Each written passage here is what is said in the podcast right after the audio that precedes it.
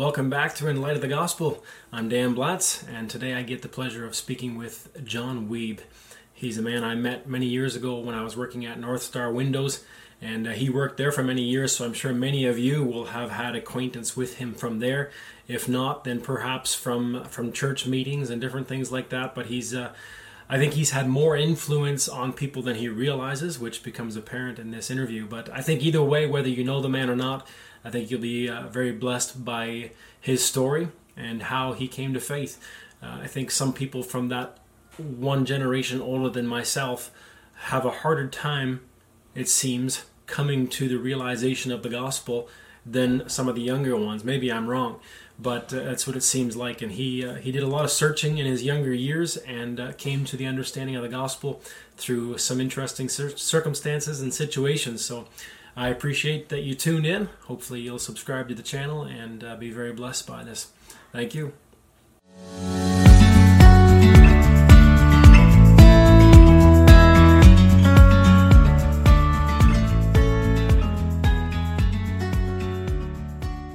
Hey, welcome back to In Light of the Gospel. Today I've got with me John Weeb.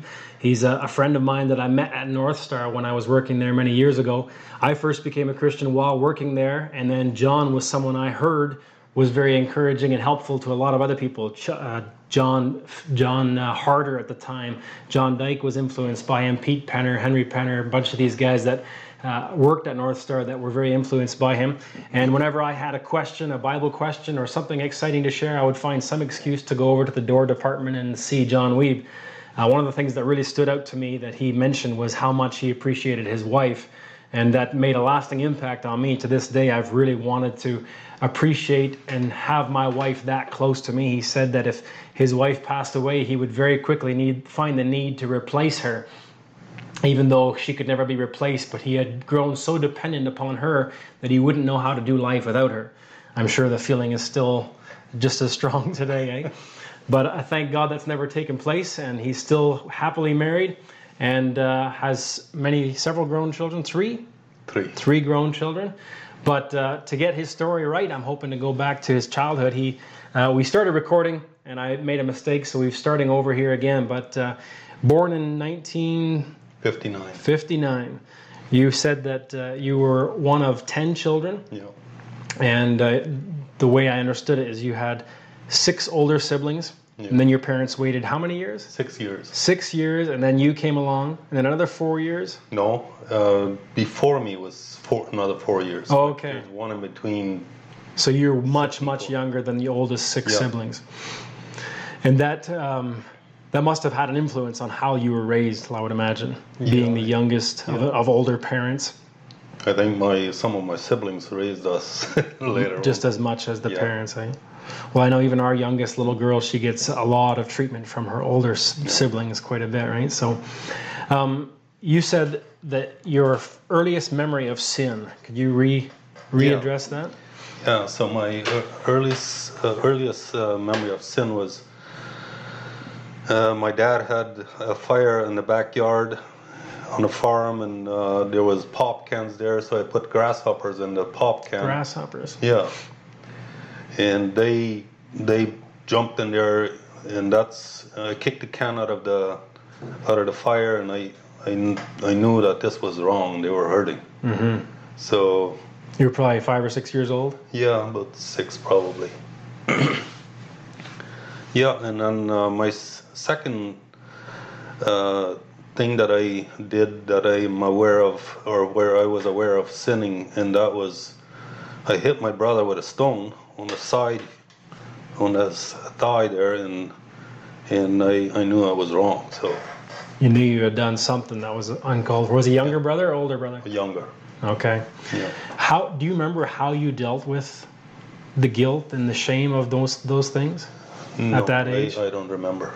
Were you usually a pretty quiet kid, or were you? Yeah, I I think I was quieter. My my brother got a lot, in a lot more trouble than I did.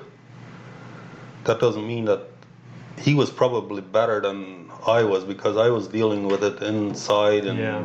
secret things and sneaky and whereas he was more open I and see. more mouthy. He he got I think I was my dad's favorite from us too because I didn't. You stayed out of out, out- outward trouble. Yep.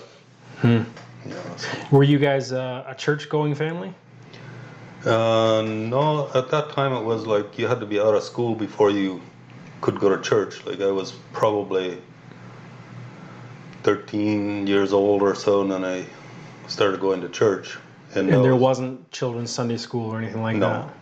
No, it was just um, going to church and even getting in trouble in church because we couldn't understand what, what they were saying. So it was just a Isn't that interesting? eh? There, they preached in High German, so you couldn't understand it. Here, they preached somewhat in Low German, but we could hardly understand it sometimes. It was like Old Colony was always trying to keep it just out of the reach of people to understand. you know, You were Old Colony? yeah. Okay. and and I appreciate that too. What I learned in in the old colony uh, system because they, they put a fear of God in Absolutely. in in me. So, but then jumping ahead, uh, I think it was. I must have been just 19 years old when I first came to Canada with my friends, just two other friends, and then we primed tobacco So you came just to make money. Yep. Brian came to make money, and then uh, I don't remember much of that, and then um, what we did during that time. But then after harvest, we went back, and that was 1978, and then 1980. I at first I said I never wanted to go back to Canada again. Mm-hmm. But in 1980, we skipped one year, and then I, I came again. And then I stayed here until Christmas. And uh,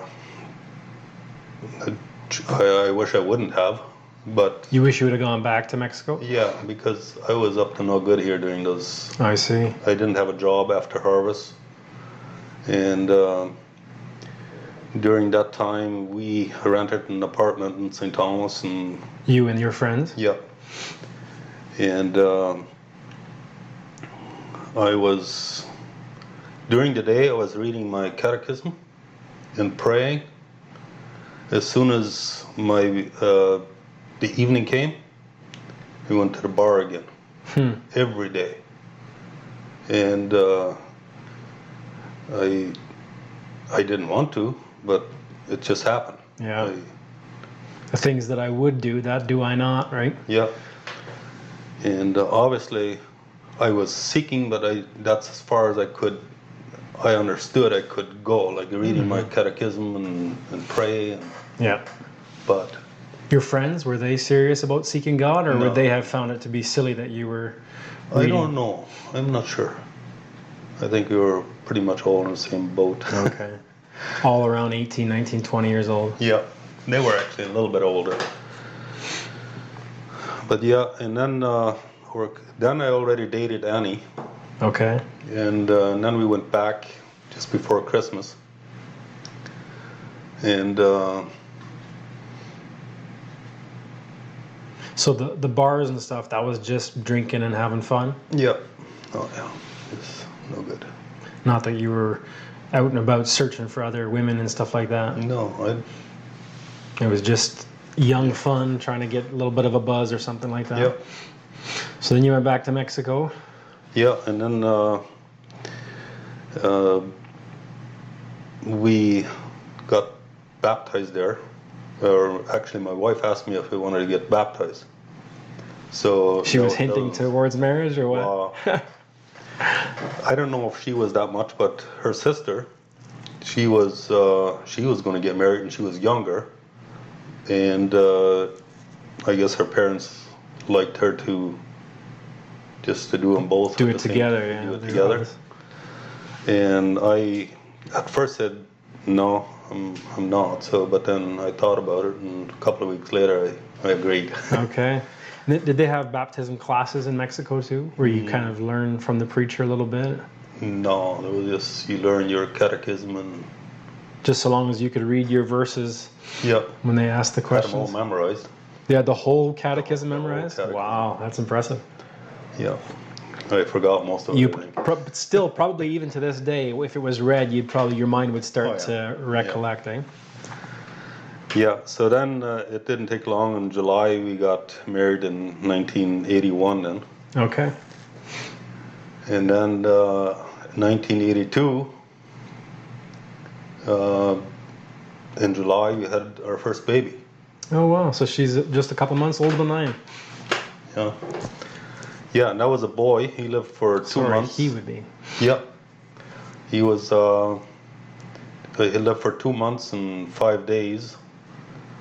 And uh, he was not, his inter- internal organs, I think they were not complete. And I'm not going to go into the details, but he had an operation at three days old.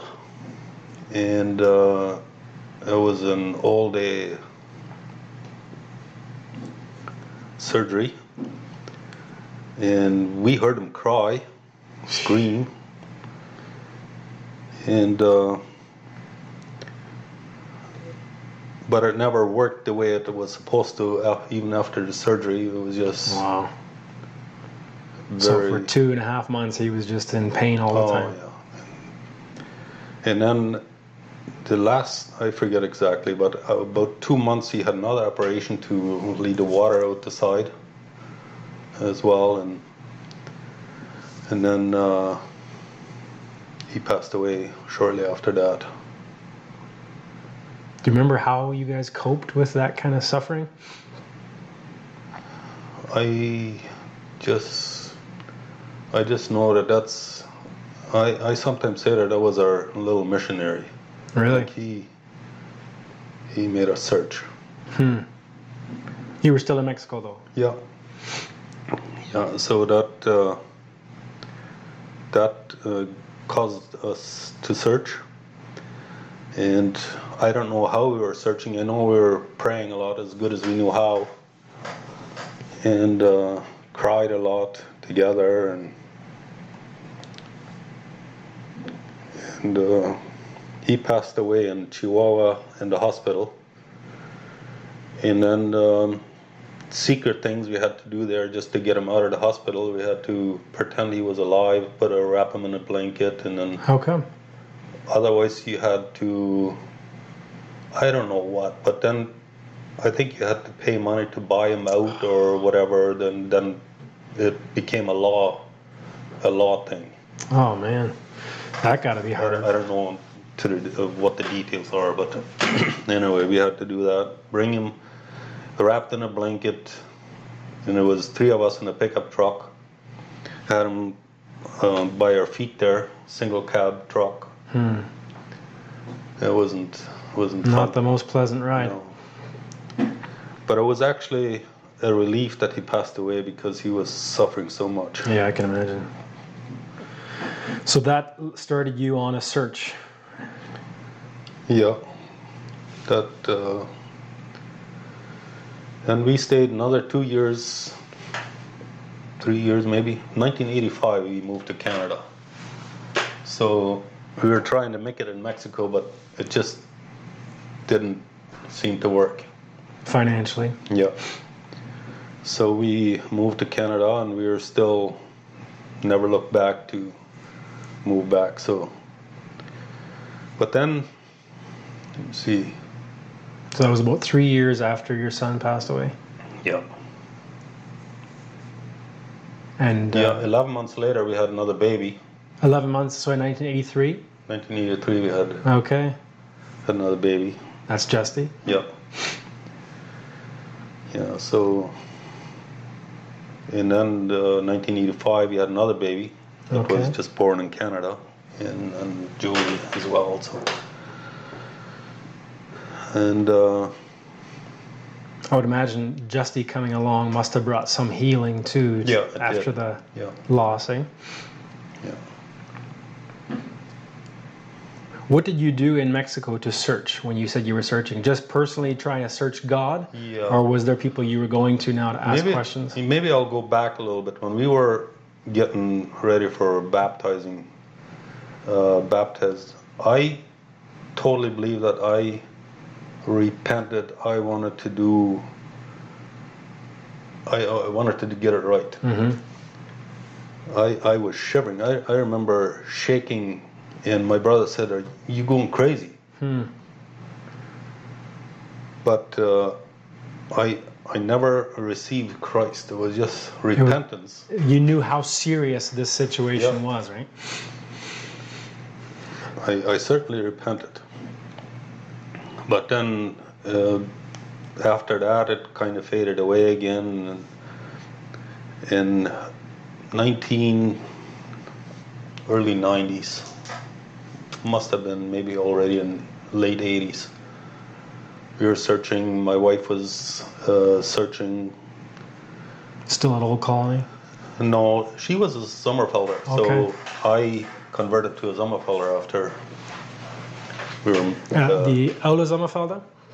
yeah, in Mexico.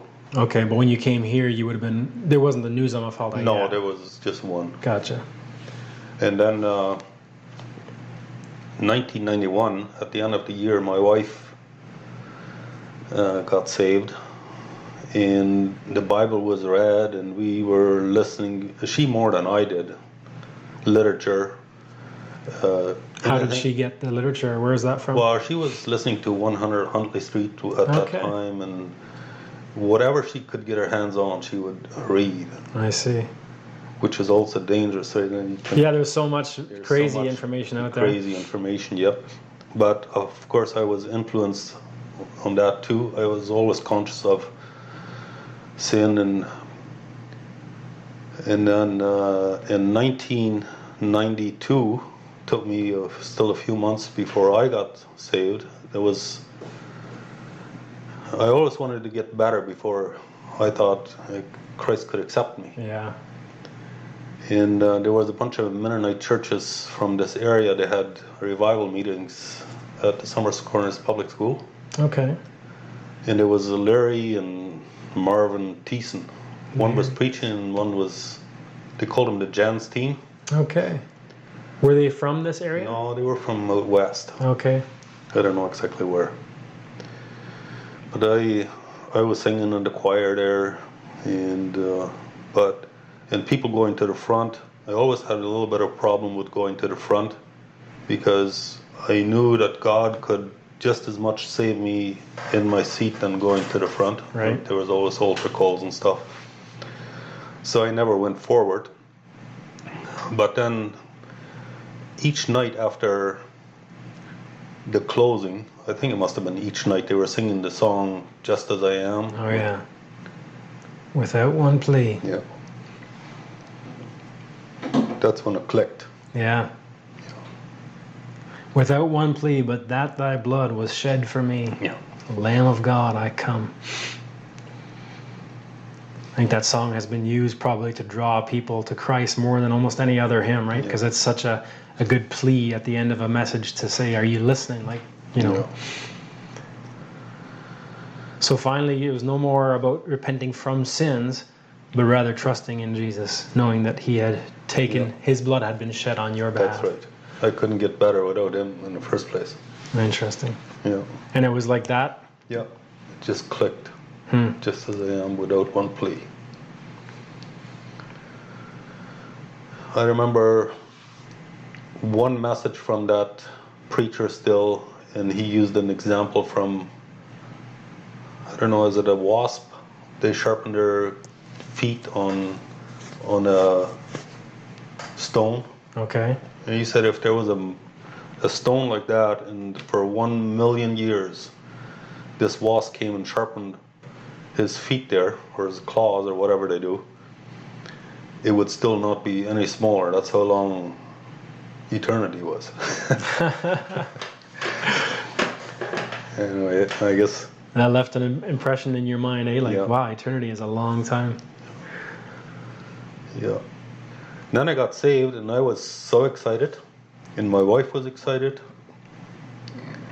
But then, oh, I don't know how much afterwards, I got,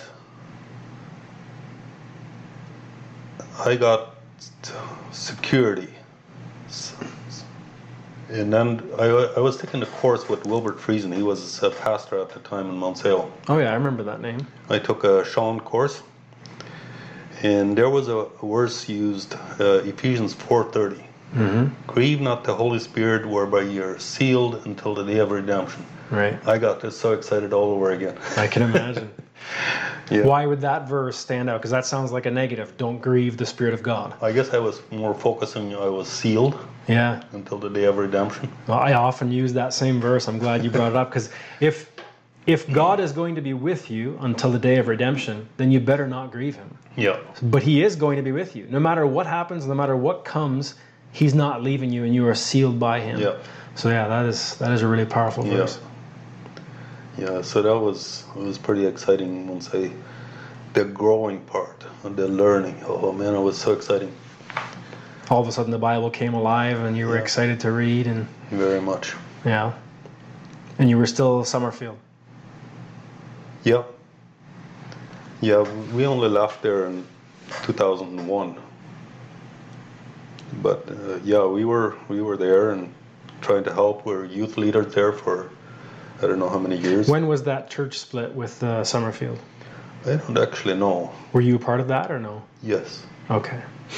Yeah, there was a group that was going away. Um, the old Summerfeller they they left and for various reasons. So the youth leading that was part of the new Sommerfeld already. Yeah, I think that came afterwards the youth leading. So it was it was a lot of fun. Fun. I I didn't feel like I had any. I was qualified to do it, but I had I had fun, and I think a lot of those people they had fun with me because we were all learning at the same time. There was Yeah, like, you were was like genuinely Wall, excited. Jim Wall, Tammy, Oh really? Abrams kids, Zacharias, like Oh, I'm sure that's you could Oh, bring back up some really good memories there. Eh? Oh yeah, that was a lot of fun. We went camping. We actually made a trip to Manitoba once with the youth and some other parents. And and you were freely talking about the scriptures with them and Yeah. doing Bible study and stuff like that. I could hardly read, but Really? yeah, English. So, but Oh right, of course. but made it through. They helped me through, and they they overlooked my. They didn't, as far as I know, they didn't make too much fun of me. There we go. and they felt like you were not that much older than them, probably, Yeah. right? Because I think about now, like Tony, you said Tony Wall as well. Tony Wall is like late 40s, I think. yeah. So probably. not that much Not that younger much than you, right? So, And you, um, to go back to the North Star thing, when you came back and you moved here with your wife, did you start working at North Star right away? yeah. Because I know you were one of the first ones that North Star employed, right? Yeah. Well, I, I actually worked for Pete before it was North Star. It was P and J Building Products Okay. at the time. Was Jake and Pete Benman owning P and J Building Products. So you and then Ben Peters probably was with there And shortly Peters, after. I think he only started uh, when it was North Star in 1986. Wow, way back. I remember John and, and Ben Peters always. You guys were like the the first employees that North Star had had, right? So Yeah.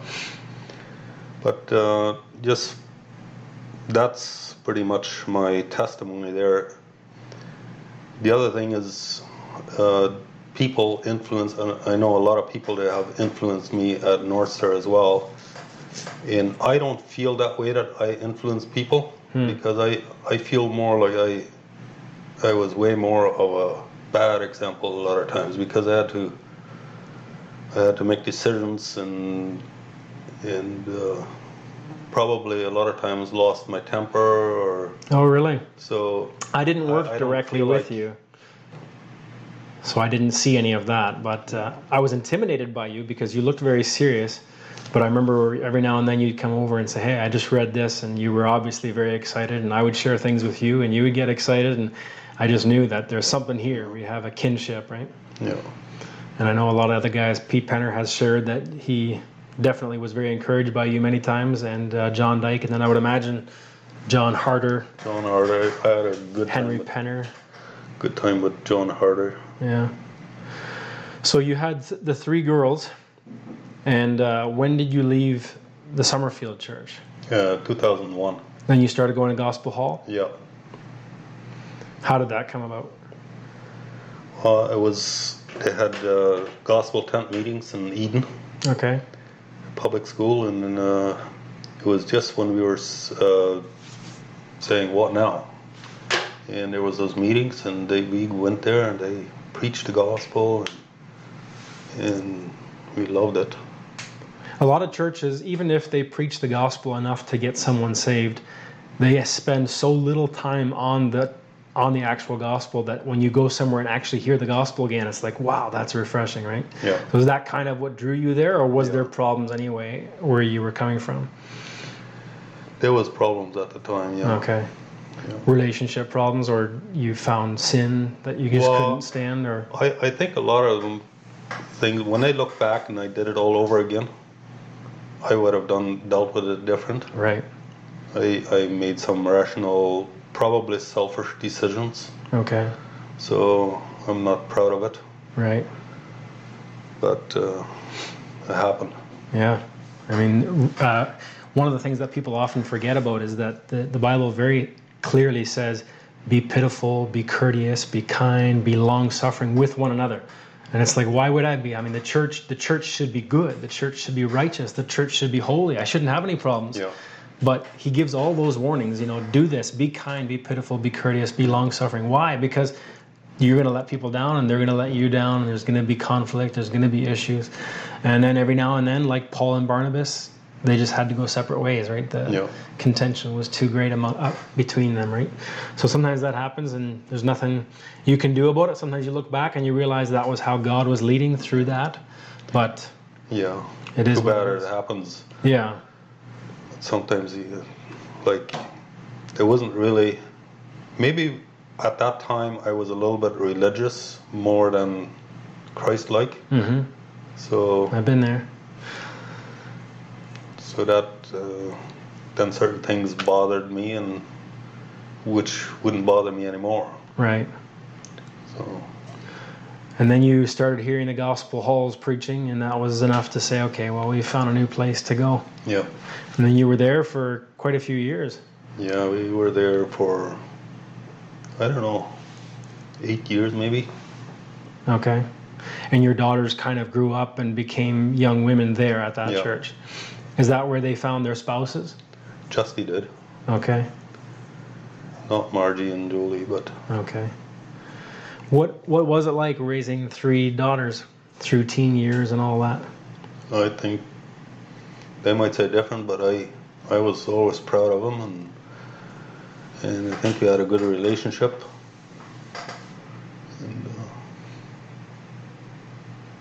we were open. And they never they didn't get off into trouble and get all rebellious or anything like that. No, they we, Your wife always homeschooled them yeah up until grade six. up until Ju- grade Justy six. was up until grade six. Okay. I remember my wife was at the uh, grocery store, maybe it was a Walmart, she'll correct me on this, and uh, she was walking along with our two girls. We had just two little girls at the time. Maybe we had a little son as well, I forget, but we had them dressed nice and modestly, and you know, obviously we were taking good care, we were training them.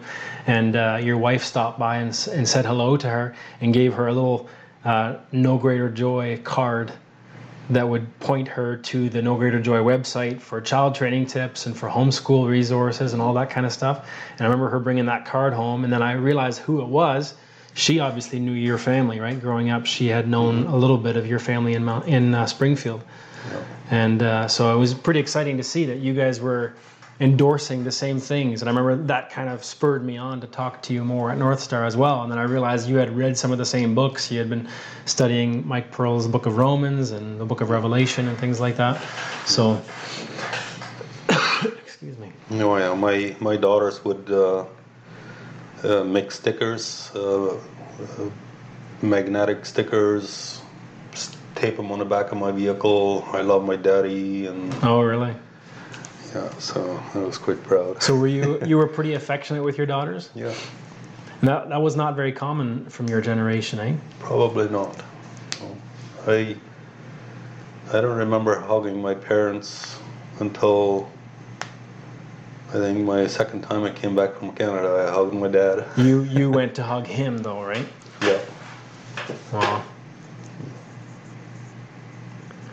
Now they're all grown up and moved on. John and Justy live here close by. Yeah.